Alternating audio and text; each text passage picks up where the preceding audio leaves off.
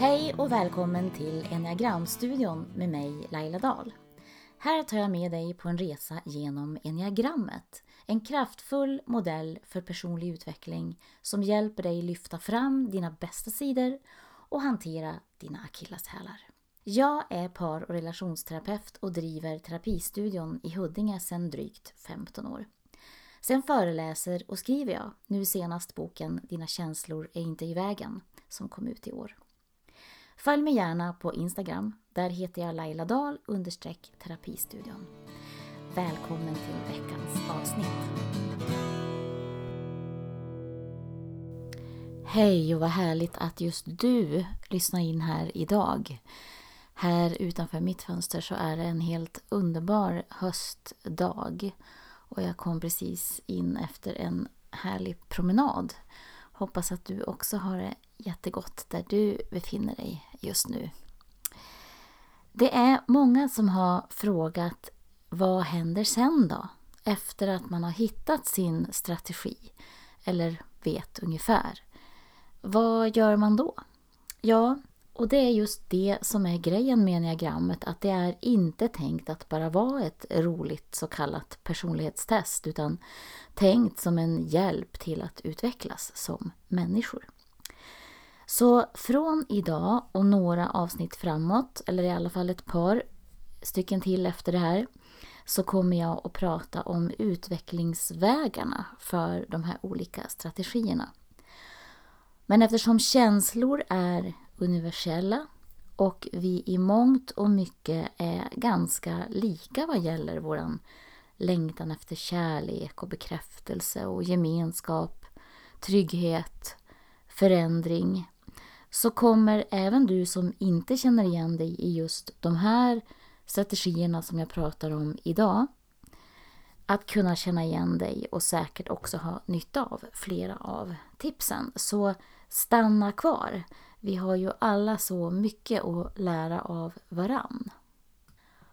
Och jag kommer att börja med att klumpa ihop tre och tre utifrån de olika intelligenscentren. Och varför gör jag så då? Jo, för att de siffror som delar ett center har alla teman eller vissa gemensamma fokusområden. Och därför också vissa gemensamma, om än inte alla, problemområden. Och jag tänkte börja med känslocentret idag. Och då är det alltså siffrorna två, tre och fyra. Alltså hjälparen, presteraren och individ. individualisten som det kommer att handla om. Och de här tre har ett medvetet eller omedvetet fokus på hur andra ser på dem och vad andra tänker och tycker om dem. Och teman som har med image, identitet, relationer och känslor att göra. De har också på olika sätt ett öga för och är måna om och håller koll på vilka som de kan connecta med. Är du med mig eller är du mot mig? Typ. Och det kan vara en underliggande halvt omedveten fråga som finns där under ytan eller mer eller mindre hela tiden. Dock är motivationen till den frågan olika för de här tre. Fyran vill ha autentisk kontakt och bli sedd som den hen vill vara. Tvåan vill connecta för att komma nära, bemöta behoven och på så vis förtjäna kärlek. Och trean vill veta mer om personen är i någon mån rätt person för treans just då syfte eller mål i sikte.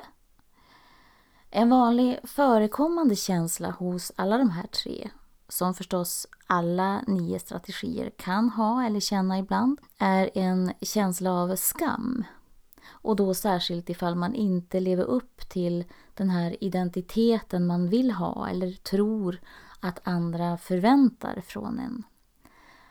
Så att man är rädd att göra bort sig, komma till korta, misslyckas. Och att då inte vara värd att få kärlek eller få vara med om de inte gör si eller så. Så som du märker så hamnar vi rätt fort i det här med självförtroende kontra självkänsla. Så först av allt så behöver vi ju då reda ut skillnaden mellan de två. Självförtroende handlar om det du gör. Din känsla av att klara av saker, lyckas med saker, vara bra på saker, duktig på fotboll eller laga mat eller en duktig nätverkare eller något annat. Självkänsla bottnar i din självbild, det vill säga hur du ser på dig själv och hur du värderar dig själv som människa, som den du innerst inne är. Inte värderat utifrån det du gör, utan den du är när du bara är. Och det här börjar ju förstås tidigt, inte sällan utifrån på vilket sätt föräldrar och omgivning har sett eller inte sett, uppmärksammat, bekräftat barnet. Barn som fått omsorgen, mat och kläder och fysisk trygghet behöver inte nödvändigtvis uppleva att deras föräldrar såg dem, även om de förstår att de var älskade. Och därför är en grundbult i hjälparens utveckling att stanna upp och inse. Förändring börjar ju med insikt. Att inse att om de bara hjälper alla andra men missar sina egna behov, så blir de till slut helt tömda på både kraft och på vem de själva egentligen är. Det vill säga förutom då att de hjälper andra. Och en bild som ofta används är ju den här med syrgasmasken på flygplan. Att du måste sätta den först på dig själv, sen på ditt barn. För utan syre, om du nu gör tvärtom, finns risken att du inte klarar av att sen hjälpa ditt barn. Du kan fundera på hur många andras behov har du mött den här veckan? Och hur många egna behov har du mött? Börja sedan förändra det här med små steg. Till exempel kan du börja med att ta emot den hjälp som faktiskt erbjuds. Många gånger är det här lika svårt för hjälparen, tvåan. Nej men inte behöver du, det är lugnt. Eller nej men jag fixar det här själv. Eller ta emot en komplimang när du faktiskt får den. Eftersom tvåan inte vill låtsas om eller vill se sina egna behov, känner de ofta skam över att behöva erkänna sina egna behov av bekräftelse. Så hen säger kanske istället, äsch det där var väl ingenting, eller nej men den här gamla trasan, sluta, den är ju inte fin. Så att börja ta emot är ett steg. För sen är ju nästa steg att också våga be om hjälp. Precis som hen är villig att hjälpa finns människor i din närhet som också vill hjälpa dig. Men det måste ju de få veta. De måste få veta vad de kan göra för dig. De är inte tankeläsare. Och har du alltid varit sån här, så tänker de kanske också, nej men det är ingen idé, hon vill säkert bara greja det där själv. Det, det är så hon är bara. Så du måste träna dig i att sätta ord på dina känslor och behov. Skriv gärna ner någonstans så du har det synligt för dig själv. En lista på minst, säg fem behov du har just nu. Det kan vara allt ifrån praktiska saker som att du behöver hjälp med att köra skräp till tippen, till jag behöver förhöra att jag är fin, att du behöver få egen tid för bara dig. Och om du behöver egen tid, vad vill du göra med den? Skriv ner fem saker minst som du vill använda din egen tid till. Det här kan ju låta väldigt basic för de som redan gör eh, eller lyssnar till sina egna behov. Men för tvåan som inte har insett det här än, så är det här eh, inte alls så enkelt. Och det som kan hända för tvåor rätt ofta är att de kör slut på sig själva. De kör så långt att de till slut blir kanske också bittra. Bittra på att andra inte ställer upp för dem i samma utsträckning eller inte är lika generösa som de själva är. Och de börjar till slut räkna på och tycka att de inte får någonting för att de har varit så självuppoffrande som de har varit. Och det är ju fullt förståeligt. Känslan av otacksamhet från omgivningen och att känna sig utnyttjad eller tagen för given. Men eftersom omgivningen inte kan läsa dina tankar så behöver du främst ta ansvar för dina egna behov. Du behöver både be om hjälp och ta emot hjälpen när den erbjuds och själv sätta ord på dina behov och börja ge dig själv det du behöver. Till dina egna behov hör också att kunna sätta gränser, säga nej, prioritera och värdesätta dig själv. För när du gör det så kommer du också märka att de gånger du ger eller hjälper kan du göra det utan tanke på att få något tillbaka. För du är redan fylld och ger av egen fri och generös vilja. I min senaste bok Dina känslor är inte i vägen finns flera tips som går i linje med utvecklingsvägarna som jag beskriver idag och i kommande avsnitt. Så kolla gärna in den också. Och för dig som har den, kolla till exempel sidan hundrasextiofem och framåt. Där skriver jag om bästisprincipen, det vill säga om att bli sin egen bästis, sin egen bästa vän och behandla sig själv som man skulle behandla en bästis. Eller från sidan hundrafyrtio om att lära sig uttrycka sina egna tankar och känslor. Och från sidan tvåhundrasextiosex om att sätta ner foten eftersom kärlek också faktiskt är gränser. Hjälparen har sin så kallade stödpunkt i nummer fyra. Och många hjälpare mår bra av att utveckla sina kreativa sidor. Att göra något lustfyllt, kreativt som inte måste gagna någon annan eller något, något annat. Men allra främst skulle jag säga att tvåans utveckling handlar om att inse och våga tro på att du är älskad som du är och värd kärlek och med rätten till dina egna behov, dina egna gränser.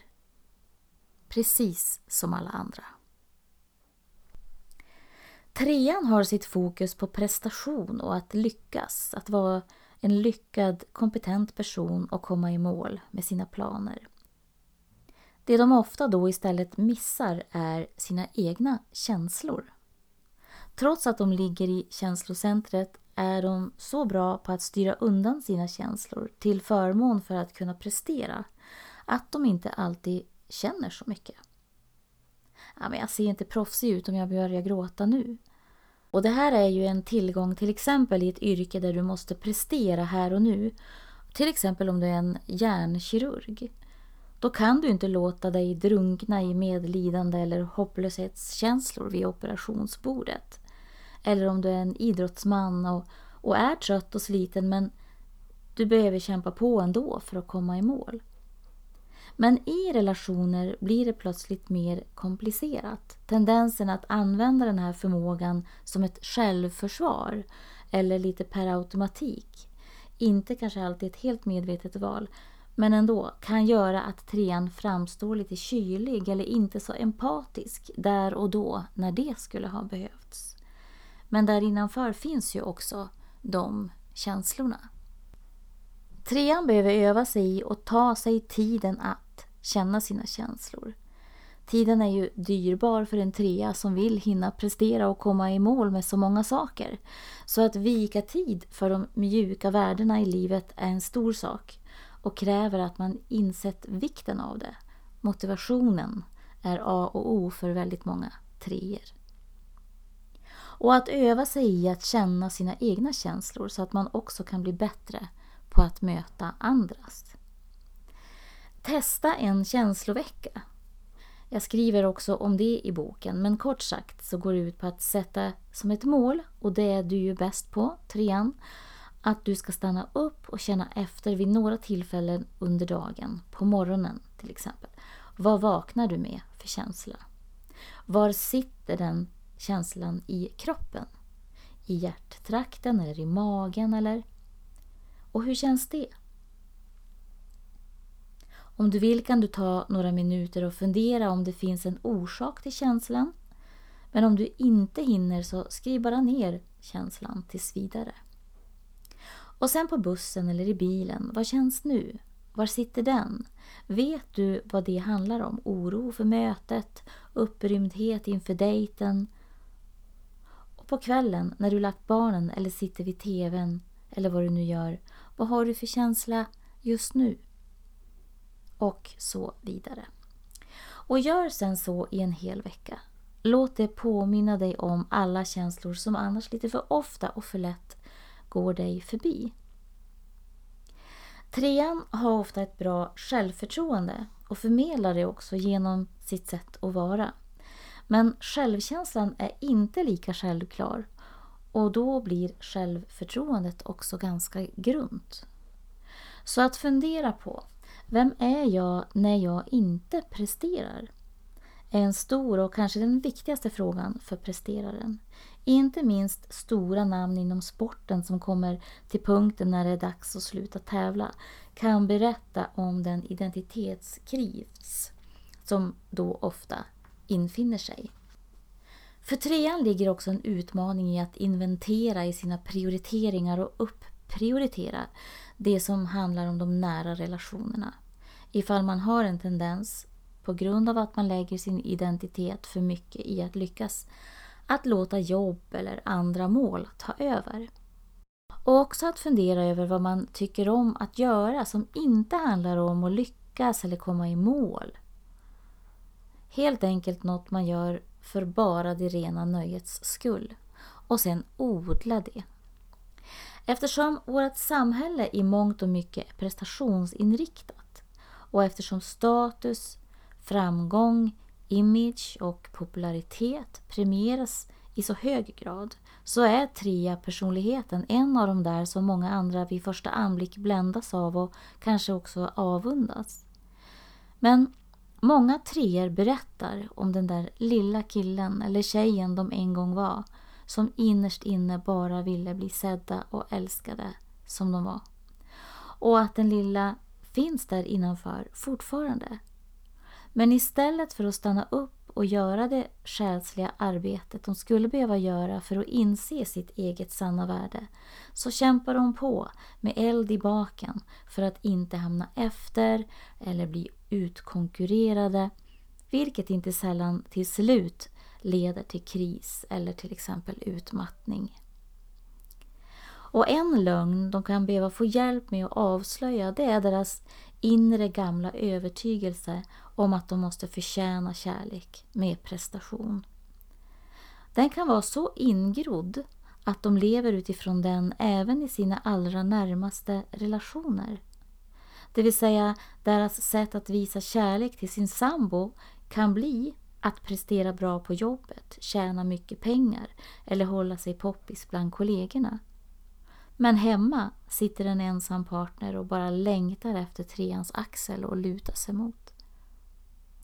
Prestationen kan också i förlängningen bli den där flykten från någonting. Från till exempel kärleksrelationen som ju faktiskt kräver både sårbarhet och känslor och empati. Och inte minst tid. Så trean, som ju är bra på att planera och genomföra, kan sätta sig ner och fundera på vad är viktigast för mig i livet? Och sen utifrån det planera sin tid i proportion till det. En övning vi alla kan ta till oss för den delen. Läs gärna från sidan etthundratjugotre, inventera i ditt bagage och från sidan etthundratjugosju andas, känn och acceptera. Och det finns fler eh, kapitel i boken som jag tror att just trean verkligen kan ha nytta av. Så precis som att tvåan är lika mycket älskad även om hon också tar hänsyn till sina egna behov, behöver alltså trean inse att värdet ligger inte i det hen gör, utan hen är värdefull för att hen finns.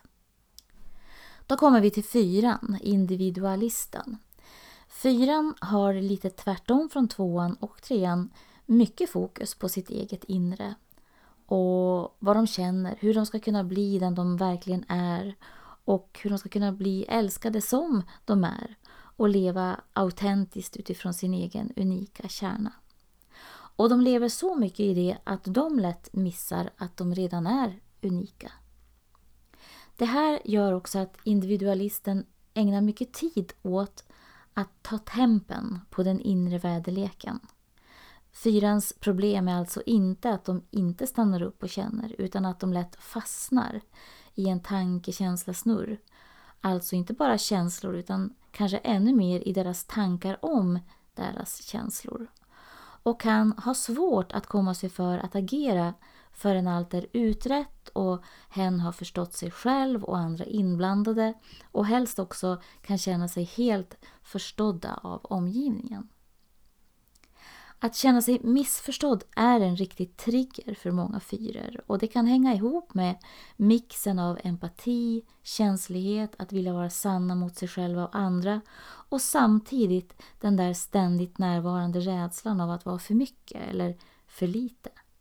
Jag ville ju bara väl, och hur kunde det bli så fel? Rädslan för att bli missförstådd och därmed inte sedd som den de är eller vill vara ligger ofta på lur och kan göra att fyran gärna överförklarar eller vill reda ut saker som andra kanske redan glömt eller lämnat bakom sig. En viktig insikt för fyran är att bara för att det känns som att si och så betyder det inte automatiskt att det är så. Så om du är en fyra som går och ruvar på saker, checka hellre med inblandade och hör, för det kanske inte alls är som du tror eller som du är rädd att det ska vara. Och bara för att du känner dig orolig att gå till nya jobbet betyder det inte nödvändigtvis att det är fel beslut eller att du inte kommer att klara av det. Många fyror känner igen sig i att åka hem efter till exempel festen och komma på sig själva med att sitta och gå igenom hela kvällen och fråga sig själv hur det gick och vad som hände, och kanske främst hur man själv framstod, om man sa för mycket eller för lite. Man skäms i efterhand om man kommer på att man sa något som man kanske inte är säker på gick hem hos alla. Så öva dig i att när känslan kommer istället tänka: nu känns det så här. Acceptera sedan den känslan genom att låta den gå igenom dig medan du samtidigt tar några djupa, lugna andetag. Och fråga dig sedan: men är det verkligen så som jag känner och tänker om känslan just nu? Vad har jag för egentliga bevis för min tolkning? Och finns det andra möjliga tolkningar? Så ringa in känslan igen, till exempel: jag blev rädd nu att de inte ska gilla mig. Men för det första så behöver det ju inte vara så. Och även om det skulle vara så, kan jag låta det vara oviktigt? Alltså oavsett vad andra tycker, tänker, vad betyder det egentligen för mig? Ibland målas fyran ut som den som ser glaset halvtomt hela tiden istället för halvfullt. Men många fyror har en väldigt positiv livssyn i det stora hela och kan tvärtom från de flesta andra strategier behålla en positiv syn på livet i stort, trots eller samtidigt som de också inkluderar det som är svårt eller smärtsamt just då. Det är istället när de kommer till sin syn på sig själva som de har en tendens att lite för ofta se det som fattas, det som de kunde ha gjort bättre, eller allt det där som de inte är men kanske skulle vilja vara. Och kanske har det att göra med att fyran har sin blind spot i ettan, alltså förbättraren.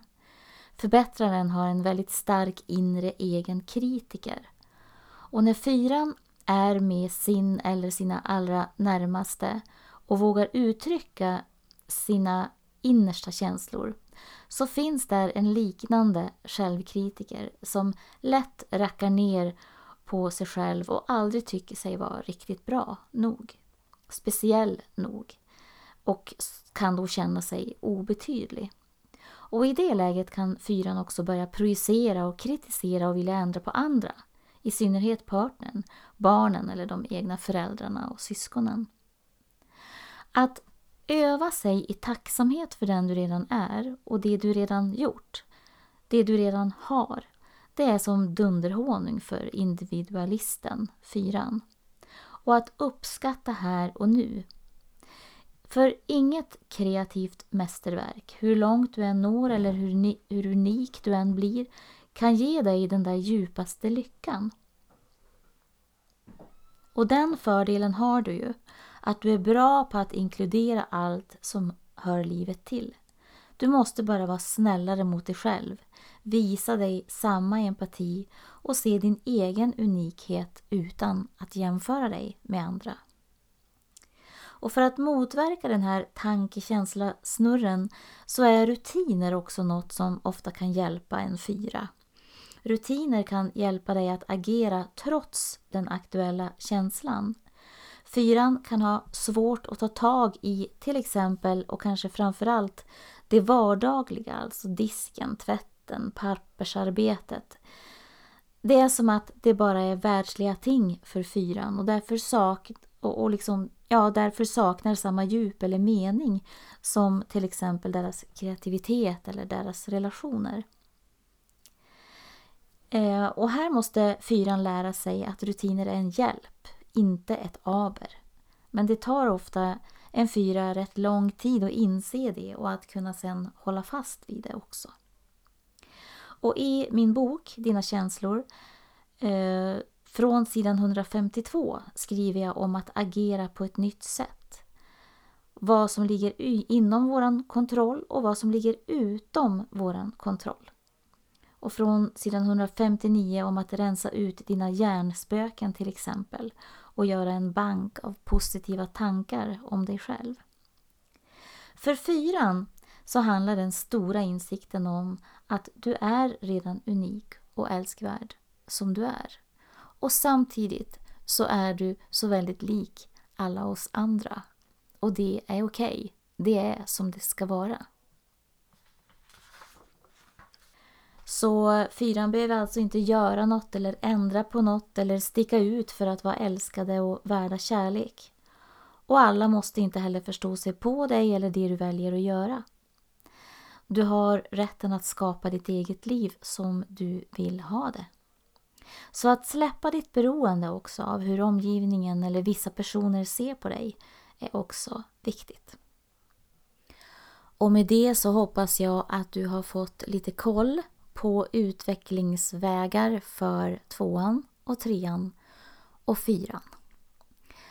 Och eh, nästa gång så fortsätter jag med de tre som ligger i tankecentrat. Och det är alltså nummer fem, sex och sju. Så till dess så har det gått. Simma lugnt. Eh, spola gärna tillbaka och lyssna igen på det här. Ifall att du tyckte att det gick för snabbt. Eller att det var för många saker att ta in på en gång. Och skicka gärna vidare och dela och berätta om Enneagramstudion så får vi sprida det här verktyget till fler. Ta hand om dig. Vi hörs igen om ett par veckor.